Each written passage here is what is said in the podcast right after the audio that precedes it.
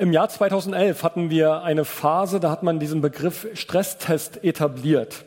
Und äh, es war die Phase wo der Bankenkrise, die sich vor zwölf Jahren durch die Welt zog. Und man hat die ganzen Geldhäuser sogenannter Stresstests unterzogen. Und es wurde getestet, wie gut Banken für finanzielle oder wirtschaftliche Schocks gewappnet sind. Und inzwischen jetzt in den letzten zwölf Jahren hat man den Begriff sehr vielfältig verwendet. Man nutzt ihn für Krankenhäuser, für Kliniken, für Stromnetze und ihre Belastbarkeit. Dann die sogenannte kritische Infrastruktur, Polizei, Feuerwehr, Kraftwerke, vieles mehr. Also man hat viele Dinge, die man einem sogenannten Stresstest unterzieht.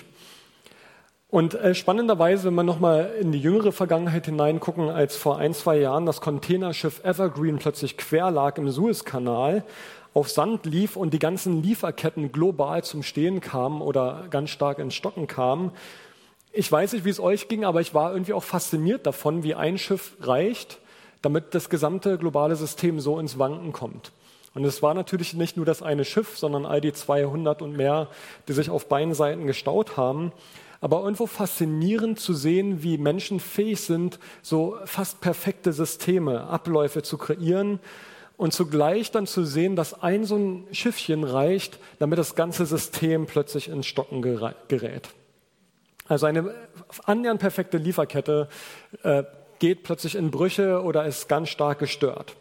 Wenn wir 200 Jahre zurückgucken würden, da war die Lieferkette deutlich weniger komplex. Da gab es Bauer Huber mit etwa 100 Liter Milch, die er zur Käserei bringen musste. Und wehe das Rad brach, dann war halt diese Steuerkette, diese Lieferkette äh, gestört. Aber das hat im nächsten Dorf auch keinen mehr interessiert, außer den Käsemeister vielleicht. Aber wir merken, diese globalen Zusammenhänge, die sind wie so ein Spinnennetz, was sich global erstreckt. Und wird dieses Spinnennetz nur irgendwo in Bewegung gesetzt, wird es ganz am Ende auf der anderen Seite vom Spinnennetz spürbar. Also wir merken, die Systeme, in denen wir leben, die haben eine gewisse Belastbarkeit und die können extrem gut funktionieren und trotzdem sind sie störanfällig. Und umso wichtiger solche Stresstests, die dann halt möglicherweise Schwachstellen auch aufdecken können, bevor irgendwas in die Serie geht, damit gar nicht erst ein großer Knall passieren kann. Und wir merken zugleich bei all dem, was so perfekt funktioniert, wie fragil es doch letztendlich alles ist. Also wir leben in einer Zeit, wo wir das Gefühl der Unsicherheit als etwas wahrnehmen, was immer mehr zunimmt. Hat vielleicht auch mit Nachrichten zu tun, immer mehr Hiobsbotschaften, die uns erreichen, manchmal auch unerträglich ist, vielleicht es sich täglich anzuhören. Aber unser Bewusstsein wird immer größer dafür, dass alles, was so nahezu perfekt ist, immer fragiler und immer anfälliger wird, je perfekter es wird. Es gibt ja auch das schöne Sprichwort, ein Netz, was man immer enger knüpft, hat immer mehr Löcher. ist was dran. Also je dichter das Netz wird, je perfekter es wird, desto mehr Löcher sind zwischendurch drin. Und Theresa hat es letzte Woche schon angedeutet, dass wir merken, es ist alles auch irgendwo plötzlich näher gekommen mit dem Krieg in der Ukraine, durch die Nachrichten kriegen wir aber auch alles mit, was Hungersnöte, Leid, Naturkatastrophen angeht. Und Naturkatastrophen nicht mehr irgendwo weit weg, sondern auch teilweise bei uns hier in Deutschland. Überraschungen, die zum Schock und zum Trauma werden. Und manchmal reicht es uns schon eigentlich mit dem allein schon umgehen zu können, es zu ertragen, was so in Ruf und Sichtweise in unserem persönlichen Umfeld passiert. Und wir merken, es ist eine Last, es ist etwas, was verarbeitet werden muss, es ist etwas, wofür wir vielleicht gar keine Worte finden. Und wenn wir nur mal dieses eine Jahr zurückschauen, wo wir noch Corona so ein bisschen in den Nachwehen hatten, da haben wir alle erlebt, wie schnell dieser Stress, ein Stresstest, der es ja auch für unsere Gesellschaft war, wie schnell auf einmal eine Gesellschaft auseinanderdriften kann.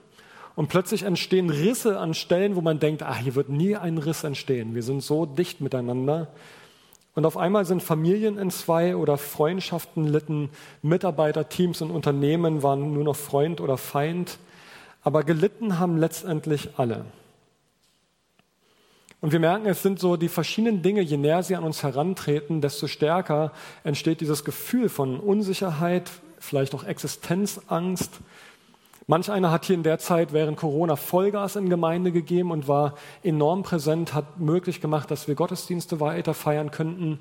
Und andere haben gespürt, boah, ich, ich kann gerade nicht, ich kann nicht, ich traue mich nicht oder ähm, muss gesund bleiben, damit ich für meine Schüler oder für meine Kollegen, meine Angestellten da sein kann. Was für alles was, wenn ich das alles so zusammennehme, wird für mich deutlich, wir haben nicht nur Stresstests, die wir gesellschaftlich erleben, sondern diese Spannung, dass wir eine zunehmende Müdigkeit an vielen Stellen haben. Es ist wie so eine Art geistliche Energiekrise, will ich es mal nennen. Es ist wie eine Pandemie im Hintergrund. Viel nebulöser, viel schwerer greifbar, aber doch für alle spürbar. Müdigkeit. Bei dem anderen vielleicht Erschöpfung, Mutlosigkeit, Depression, Ängste, Dünnhäutigkeit, das Gefühl von Überforderung, alles ist irgendwie zu viel. Und Menschen ächzen unter der Last ihres Lebens und irgendwie klar, anstrengend war es schon immer irgendwie, aber manch einer spürt vielleicht, dass in seinem eigenen Leben am Horizont wie so eine bleierne Erschöpfung manchmal sichtbar wird.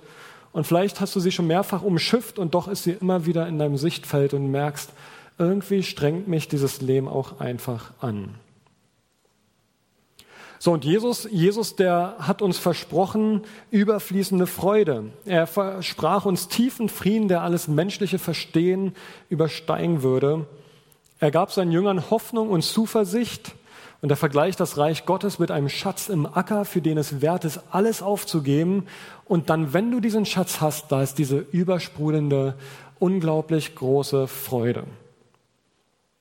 Diese Freude, diese Hoffnung, dieser Frieden, der fühlt sich, glaube ich, für manch einen von uns, vielleicht nicht nur manch einen, sondern vielleicht auch von, für viele von uns, manchmal meilenweit entfernt.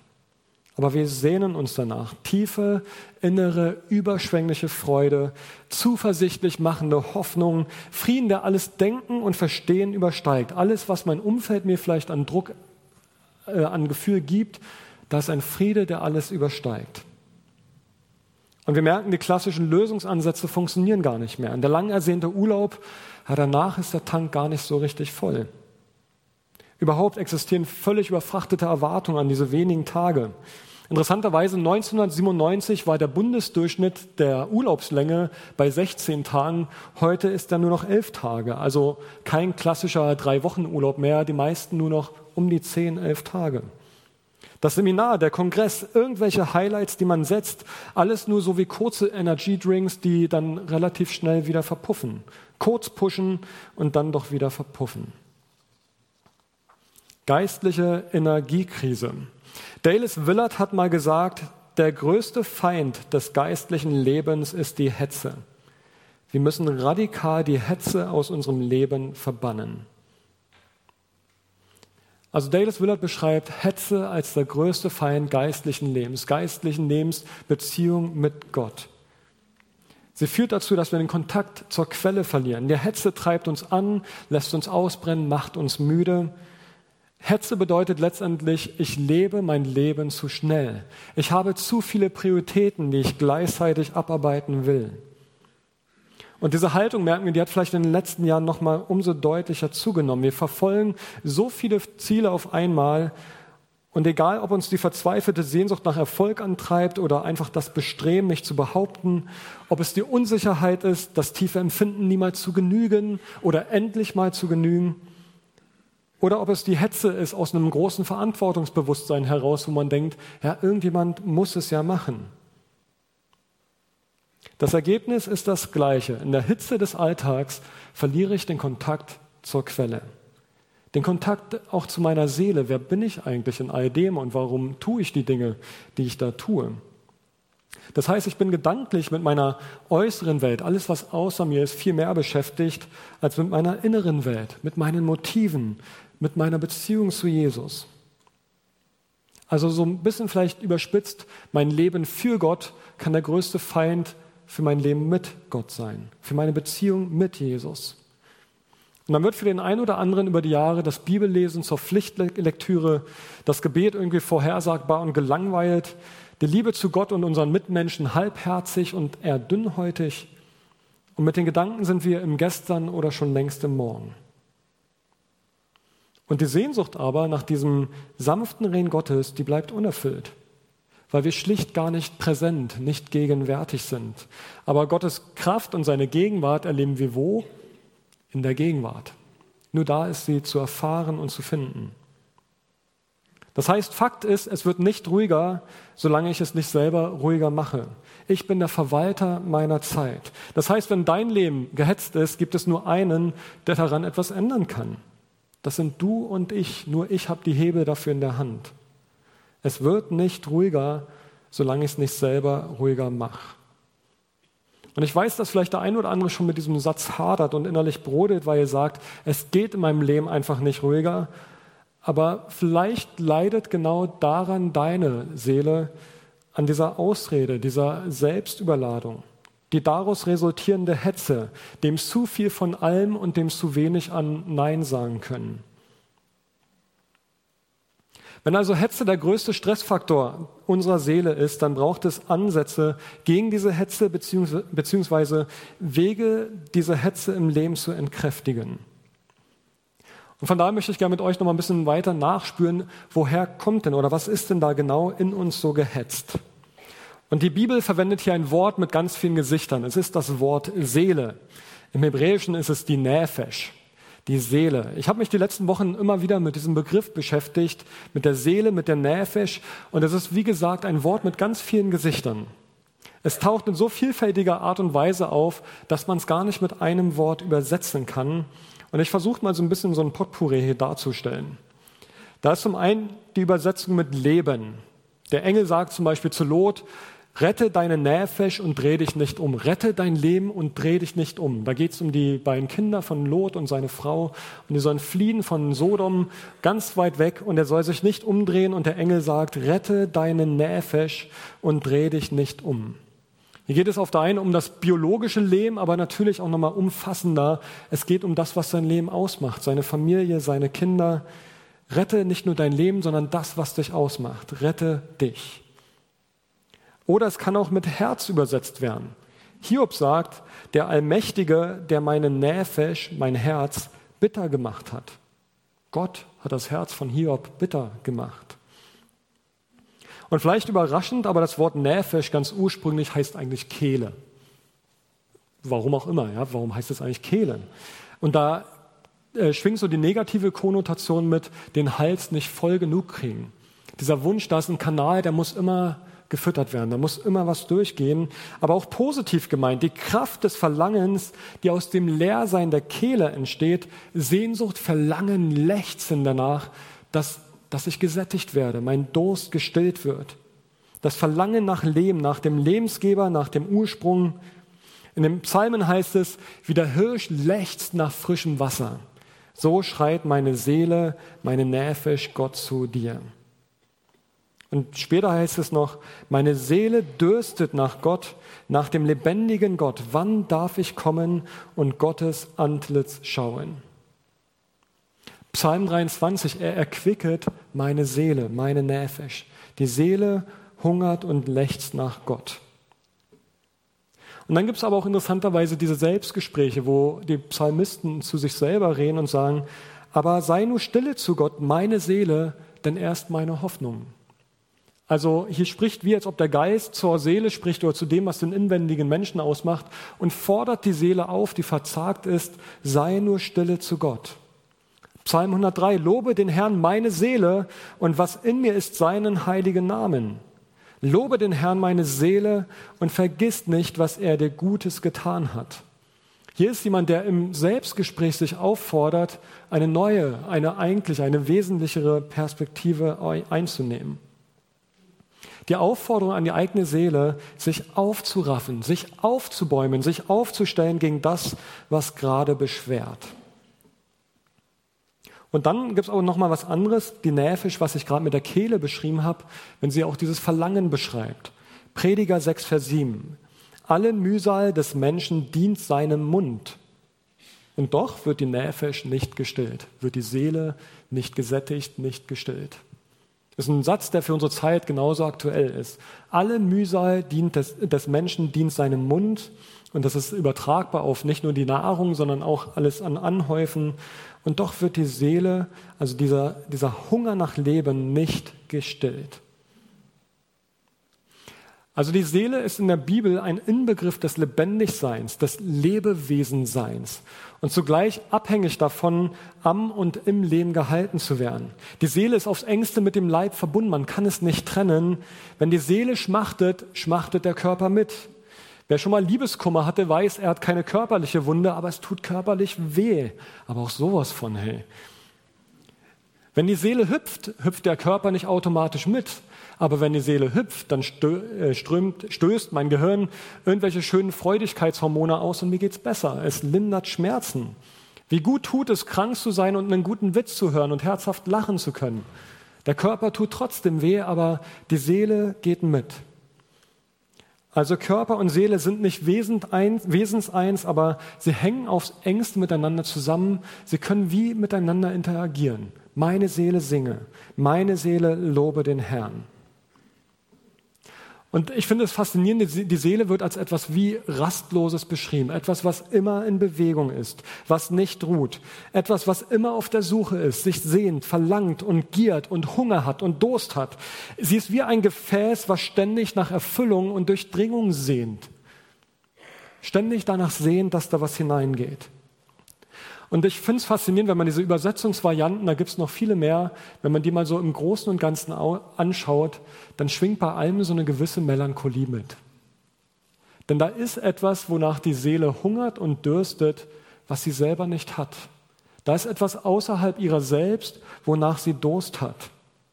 Eine Sehnsucht nach etwas, was sie nicht aus sich selbst heraus produzieren kann, sondern sie braucht es von außerhalb. Es ist wie so ein Bachbett. Wenn die Quelle versiegt, trocknet das Bachbett aus. Der Bach lebt davon, dass er durchflossen wird, durchströmt wird. Das heißt, die Seele ist immerzu aufhin etwas ausgerichtet. Und das kann was Hilfreiches und Gutes sein, aber auch zerstörerisch und schlecht. In Jeremia 2 wirft Gott seinem Volk vor, denn mein Volk tut eine zweifache Sünde. Mich, die lebendige Quelle, verlassen sie und machen sich auch noch Zisternen, die doch rissig sind und das Wasser nicht halten. Also da ist ein Durst nach Leben und die Seele, die greift und sucht und will irgendwas haben, was die Kehle sättigt. Psalm 107, denn er sättigte die ausgetrocknete, die verschmachtete Seele und die hungrige Seele füllte er mit Gutem. Und das, was ich sage, ist überhaupt nichts Neues, denn in der Kirchengeschichte ist genau dieses Thema bei den Kirchenvätern immer wieder eins der treibenden Themen gewesen. Diese Bewegung, dieses Ziehen, dieses Wandern unserer Seele haben die Kirchenväter hoch und runter meditiert. Sie haben geschrieben und darüber gebetet, weil sie gespürt haben, da ist bei aller äußeren Ruhe. In dem Zimmer können sie sitzen, da ist nichts zu hören. Kein Windhauch und sonst was. Und trotzdem ist da Unruhe. Trotzdem ist da ein Sehnen, ein Ziehen in ihnen drin. Aber wonach verlangt eigentlich genau diese Seele?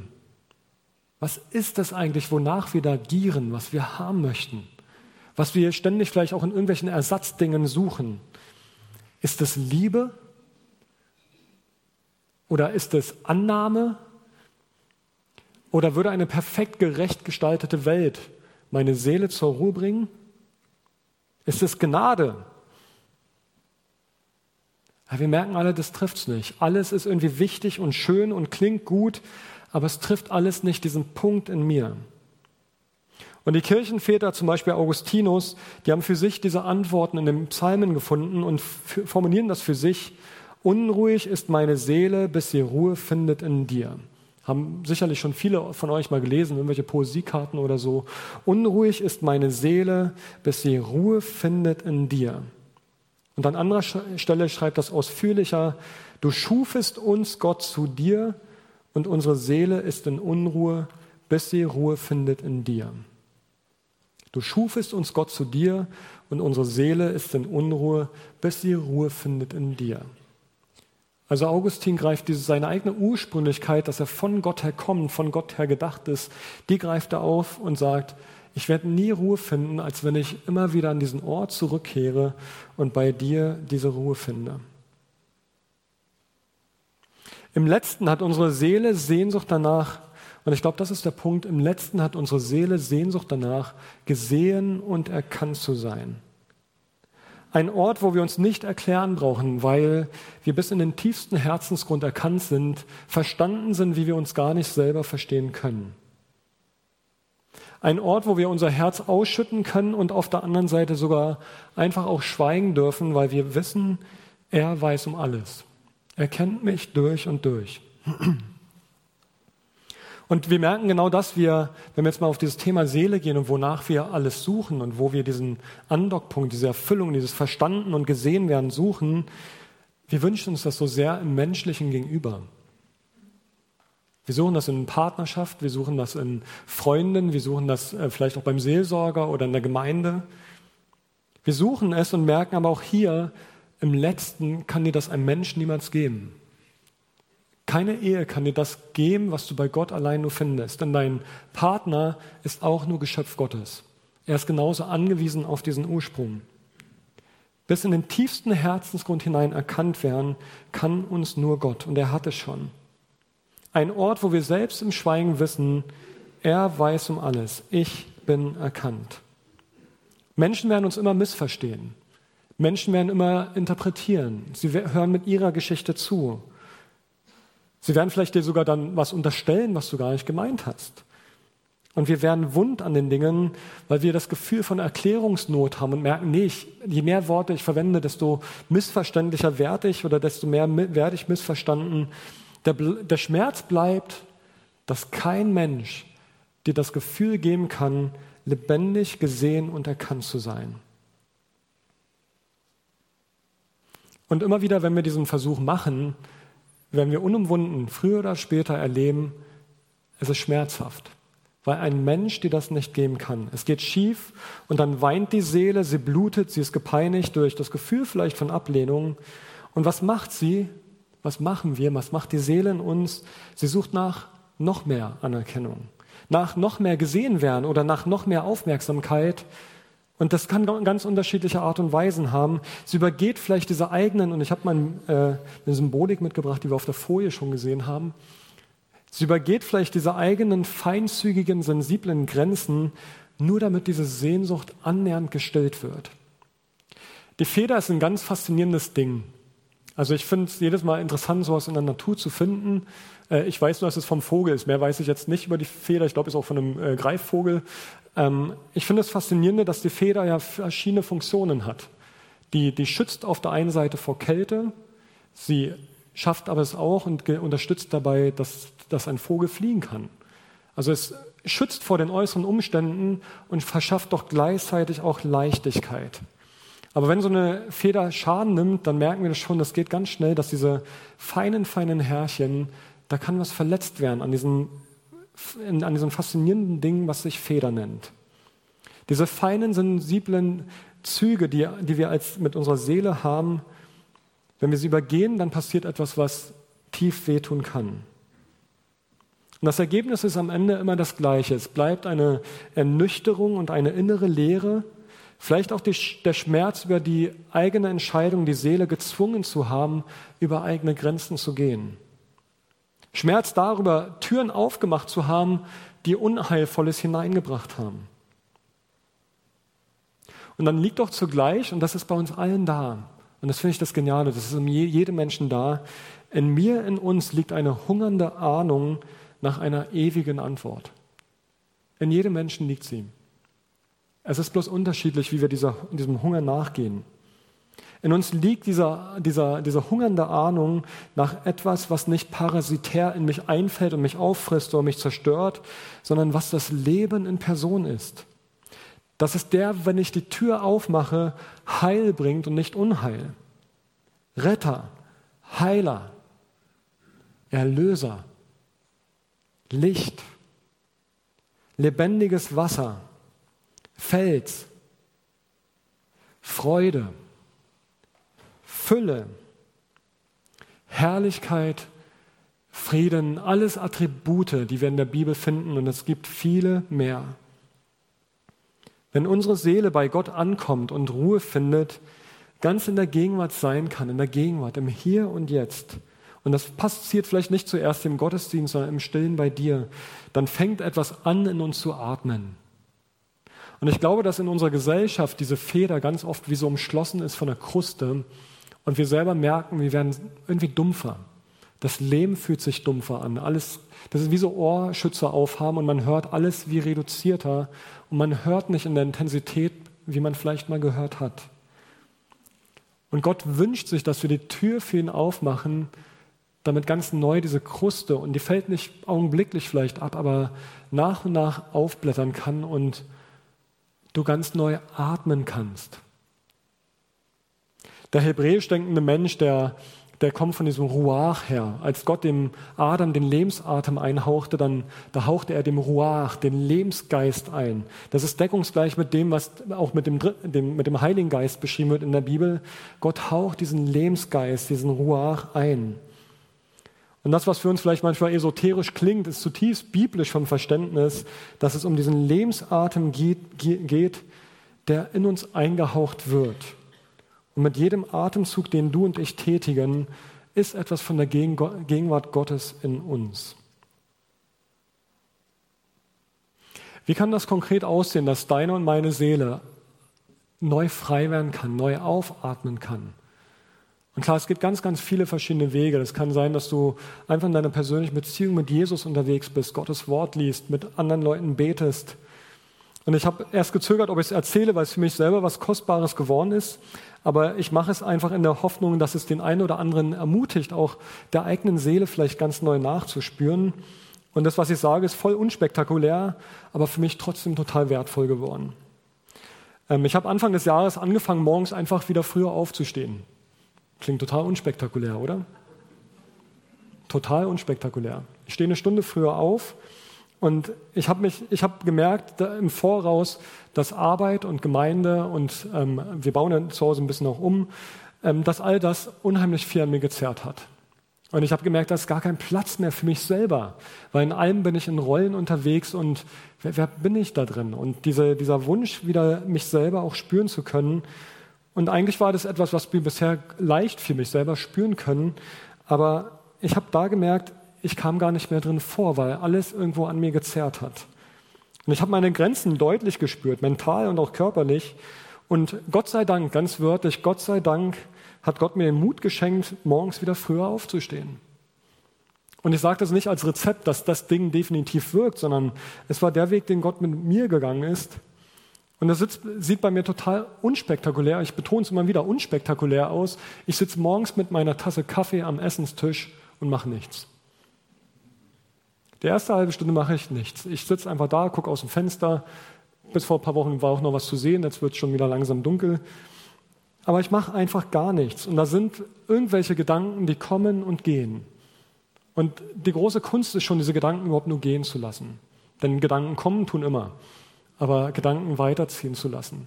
Wie so Boote auf dem Fluss, da sind Boote, die kommen und ich versuche sie wahrzunehmen, aber gar nicht zu tief in den Luke reinzuschauen, sondern einfach Gedanken kommen und auch gehen zu lassen. Ich heiße sie willkommen und gleichzeitig lasse ich sie wieder gehen. Meine Sorgen, meine Nöte, meine Ängste, mein Frust, mein Ärger, meine Pläne. Ich übe das und ich übe das nach wie vor. Und es wird auch nicht zwingend immer nur leichter, aber es hilft mir einzutauchen in dieses Still zu sein vor Gott. Weg von meinen Gedanken hin zu dem, was aus der Stille hervorbricht.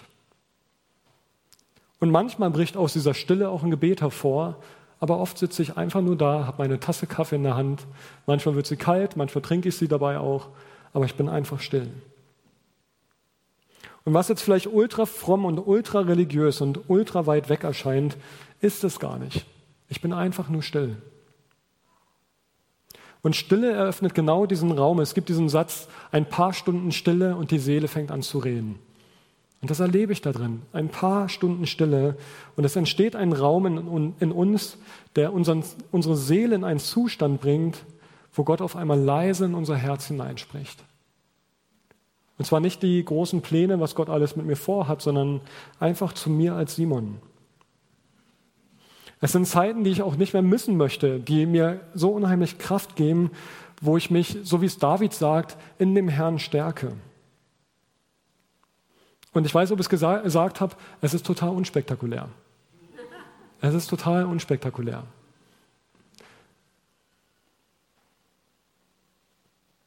Und das Spannende ist, ich spüre in der Zeit auch nicht mal eine große geistliche Intensität.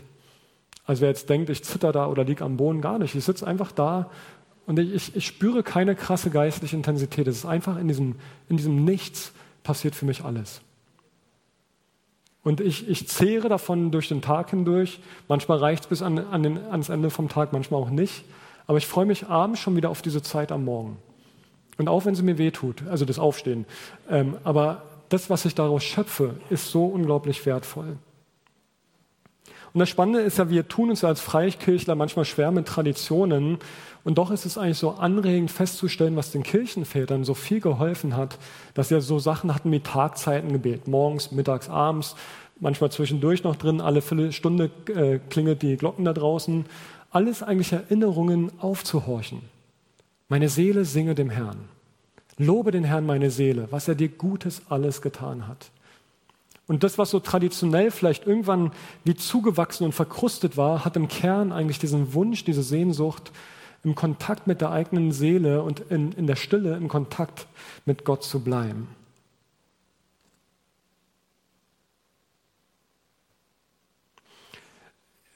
Das ist mein Weg. Ich weiß nicht, was dein Weg sein könnte. Und ich habe es eigentlich deswegen erzählt, weil ich dachte, vielleicht nimmt der eine oder andere genau wahr, boah, eigentlich fehlt es mir genau da dran.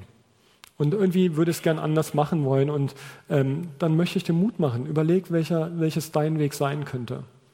Ich kannte jemanden, der hat noch abends unter der, nicht unter der Bettdecke, aber mit seiner Taschenlampe noch Bibel gelesen. Immer vier, fünf Kapitel noch Bibel gelesen. Und ich habe das bewundert, weil abends klappt es bei mir nicht. Was ist dein Weg? Es gibt nicht die Form, sondern es geht darum, eine eigene Form zu finden, dass du wieder wahrnehmen kannst, was was Gott zu dir spricht. Dieses Gefühl von deinen Kopfhörer werden dir abgenommen und du hörst wieder in aller Klarheit. Für mich bedeutet es, im Nichtstun und Schweigen erkenne ich tiefer, dass es nur einen gibt, der mächtig und stark ist. Ich anerkenne im Nichtstun, dass ich produktiv vielleicht viel, viel mehr erreiche in dem Moment, weil ich nichts tue. Ich bin schwach, er ist grenzenlos stark.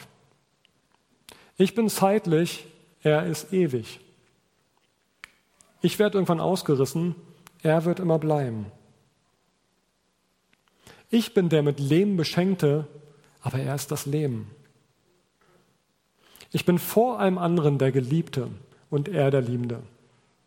Zuallererst bin ich der, der angesehen wird, bevor ich selber entdecken darf. Ich bin Geschöpf, er ist der Schöpfer. Er sieht mich, er hat mich durch und durch erkannt ich habe hier unten Vieh. Er sieht mich, er hat mich durch und durch erkannt. Ich muss mich nicht erklären. Darum können wir schweigen, weil Gott mehr versteht, wenn wir vielleicht sogar den Mund halten. Wird deswegen das Leben leichter? Nö. Wird's nicht. Deine Umstände bleiben ja die gleichen. Aber die Art, wie du drauf schaust, die Art, wie du damit umgehen kannst, ist eine andere. Du weißt, du bist in Gottes Hand. Es ist diese Erfahrung, deine Seele wird stark in der Gegenwart Gottes, in der Bewusstmachung, Gott ist da. Es wächst Ruhe, es wächst Frieden und ich kann der Welt, die außerhalb von mir ist, gestärkter begegnen. In Psalm 63, ich habe den Vers, glaube ich, in den letzten Monaten öfter mal an verschiedensten Orten und letzten zwei, drei Jahre geht er mir schon nach.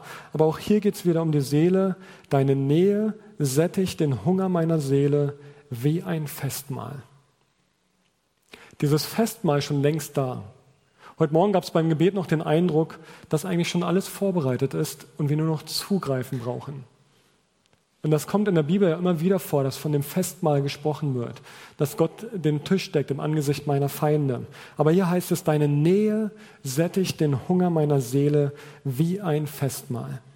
Alles ist schon vorbereitet und du darfst dich an diesen Tisch einfach setzen.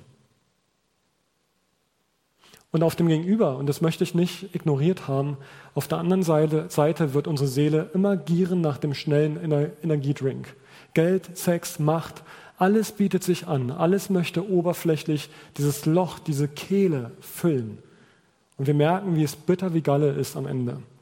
Nichts davon macht uns lebendig. Die Wahrheit ist, wenn du ihn hast, hast du alles.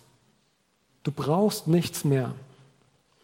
Und deine und meine Seele, die braucht Gott nicht so wie so ein Buch im Bücherregal, jetzt habe ich das auch, sondern es ist für mich eher so ein Eintauchen in ein tiefer hinein, in ein, was, ein tiefer, was vielleicht sogar immer dunkler wird, nicht heller.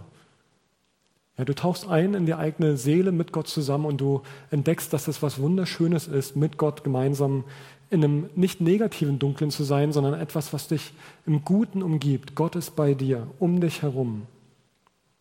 Und du weißt, du bist gesehen, du bist angeschaut, du bist bedingungslos angenommen und erkannt.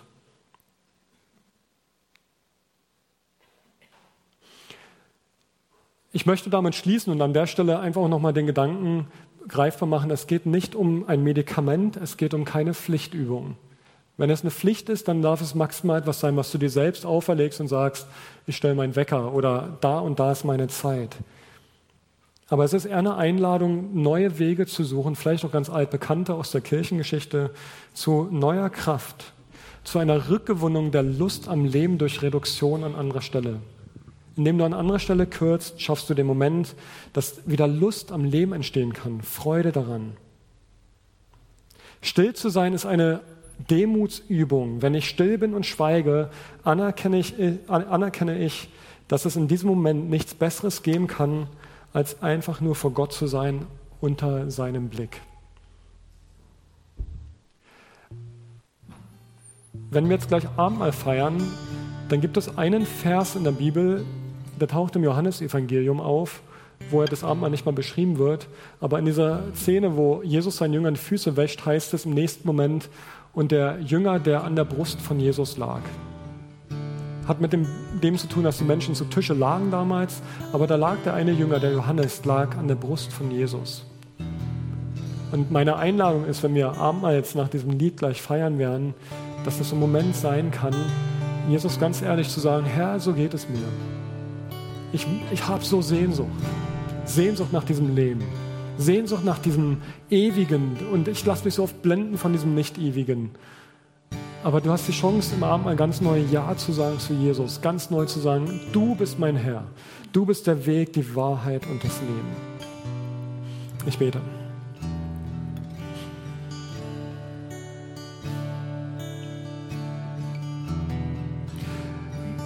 Jesus, du bist so genial, du hast uns so einzigartig mit einzigartig geschaffen. Und wenn wir mit Worten umgehen wie Seele oder Näfisch oder Herz oder was auch immer, dann sind das ja nur Versuche von uns Menschen auch etwas greifbar zu machen, was so viel komplexer und durchdrungener ist. Aber hinter allem steht dieser, dass du uns so gemacht hast, dass es etwas in uns gibt, was niemals Erfüllung in dem finden wird, was um uns herum ist. Es gibt etwas in uns wie ein Loch, wo nur du die Antwort drauf sein kannst. Herr, so, so bete ich das für diesen Moment, dass du gerade jetzt zu unser Herz sprichst und dieser reich gedeckte Tisch, wo alles vorbereitet ist. Und damit ist nicht nur das Arm allgemein, sondern all das, was du uns im Leben geben möchtest. Herr, ich bete, dass jetzt Entscheidungen fallen. Der Mut da ist, neue Entscheidungen für dich zu treffen. Die eigene Seele an dir zu nähren gemeinsam mit dir einzutauchen in diese wohlige, schöne Dunkelheit, wie unter einer Bettdecke. Vielleicht trifft es das am besten. Mit, dir, mit dir unter der Bettdecke und zu wissen, du bist da. Bei dir bin ich geschützt und geborgen. Heiliger Geist, danke, dass du sprichst und redest zu uns. Danke, dass wir voll Zuversicht und mutig vor dich treten dürfen, Herr.